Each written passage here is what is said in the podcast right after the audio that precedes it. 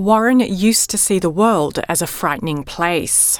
I felt like the world was growing increasingly grey and stifling and smothering and terrifying. Like that, that, the world was just sort of shrinking. Considered bad luck at birth by his superstitious father, Warren was raised by his single mother, a refugee from Vietnam, in Melbourne, in a childhood he remembers as severe. It was a past he slowly came to realise affected him deeply as an adult. Uh, basically, uh, all the world and the stimuli and people, everything just sort of would would sort of bring out in me reactions and responses and thoughts and feelings that I didn't feel were well adapted those feelings led him to take a part in a randomised clinical trial by Monash University, testing the use of the hallucinogen psilocybin in the treatment of severe and generalised anxiety disorder. Snakes started coming out of the darkness with their tongues sticking out. I could feel them hissing as they went by.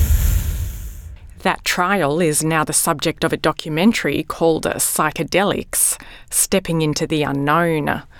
Participants underwent two dosing sessions supported by six months of psychotherapy. The therapy is very useful for unpacking things, for me, uh, in unpacking things from a mental and intellectual understanding or point of view. And then receiving the psychedelic was an ability to delve into that but from a, vo- a more physical and visceral and bodily approach as opposed to just in my own head. It's an approach that uses a medicine to sort of deepen and amplify the therapy. Marg Ryan is a clinical psychotherapist who supported Warren during the trial.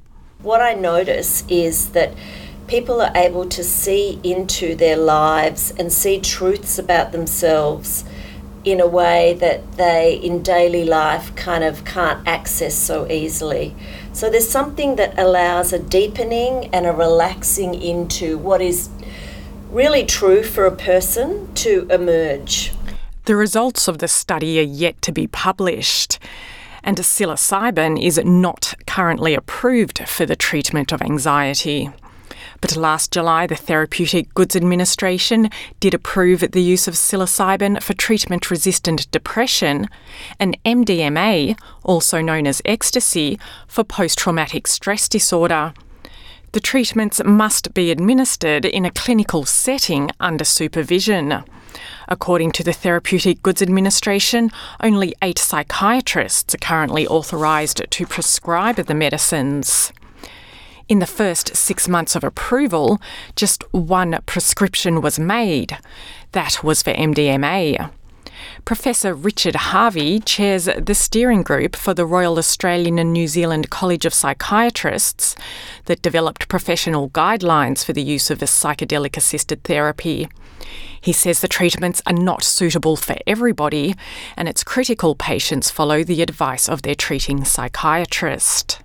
We really don't have good, solid evidence about how these treatments work, um, or about what the what the side effects or, or, or adverse consequences of the treatments might be. My understanding from the people that are doing this is that it's really not understood whether the benefit in the psychedelic assisted therapy that they've seen in the small clinical trials comes from the substance they're given or comes from the therapy. For Warren, the dosing experience was mixed. The first half was was I would say terrifying. Um, I remember thinking perhaps I was going crazy and I was in a different dimension and I couldn't get out. And then the second half was thankfully a big turning point. The, the, the, the texture and flavor of the second half of the experience was quite the opposite and it was very warm and welcoming and loving, and it was where a lot of the earlier problems that manifested were actually sort of just addressed or resolved. But he says the therapy in its entirety has been transformative.